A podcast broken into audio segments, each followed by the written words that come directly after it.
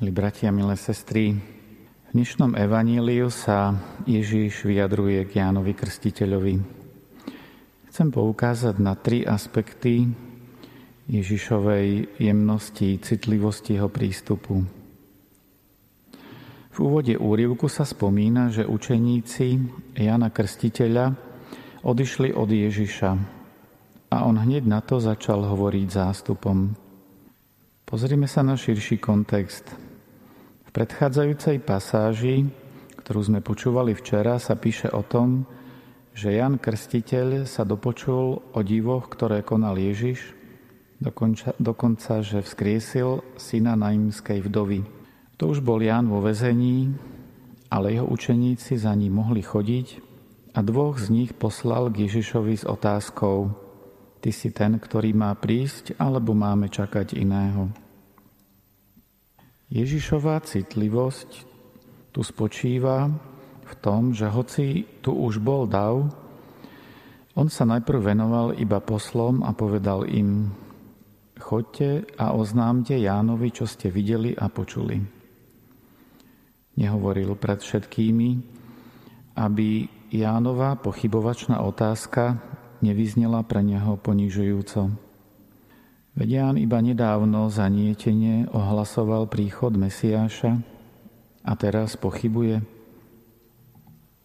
Ježiš bol ale pritom citlivý nielen k Jánovi a k davu, ale aj k Jánovým učeníkom.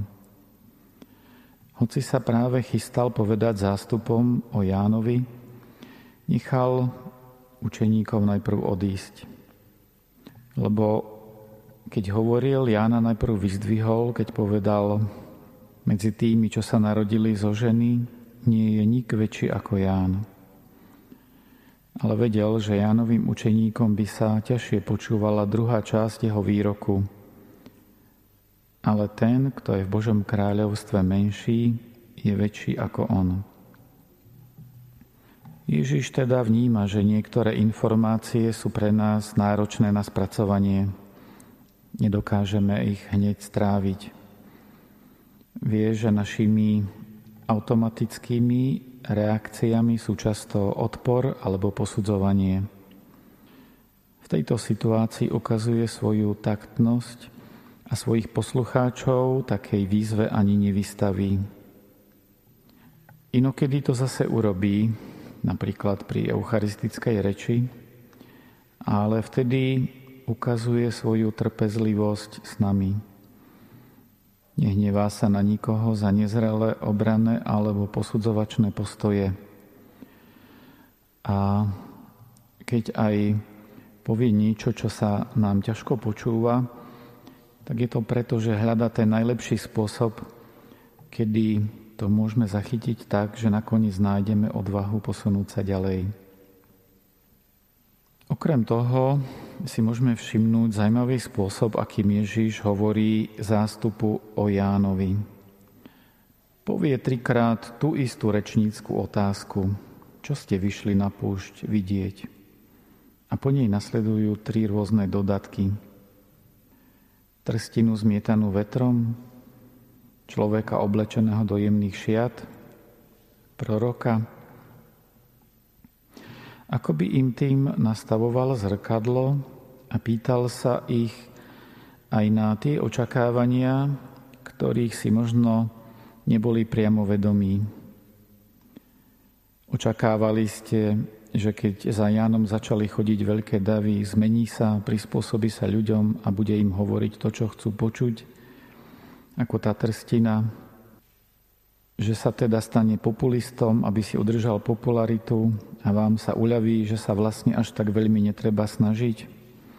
Alebo ste očakávali človeka v jemných šatách a s jemnými spôsobmi, ktorý aj v reči zostane jemný a opatrný, aby si udržal priazeň? Alebo naozaj proroka? A keď ste ho takto počúvali, nestalo sa, že sa vám život začal javiť ako veľký a slávnostný.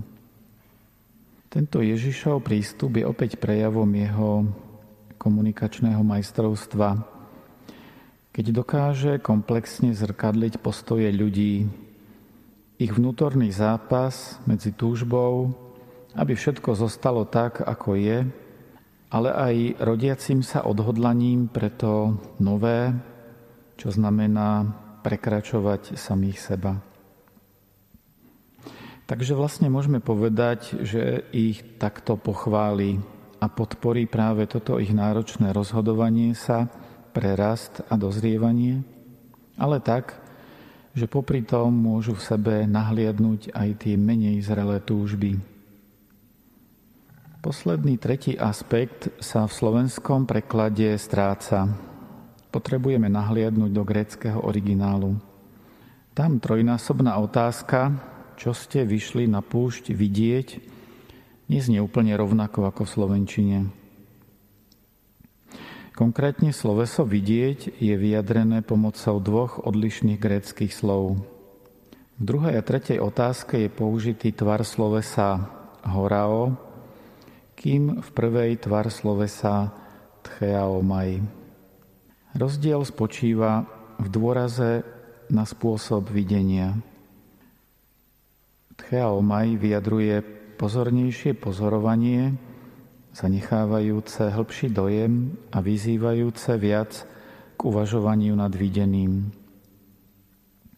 Učinkovanie Jána Krstiteľa a Ježiša, ktorému Ján pripravoval cestu, nemá podobu trstiny zmietanej vetrom niekoho, kto tým, že sa prispôsobuje politickým a sociálnym okolnostiam, môže sa chvíľu tešiť z vplyvu a moci. Veľkosť Jána aj Ježiša nie je hneď zrejmá. To najdôležitejšie z nej zostáva skryté.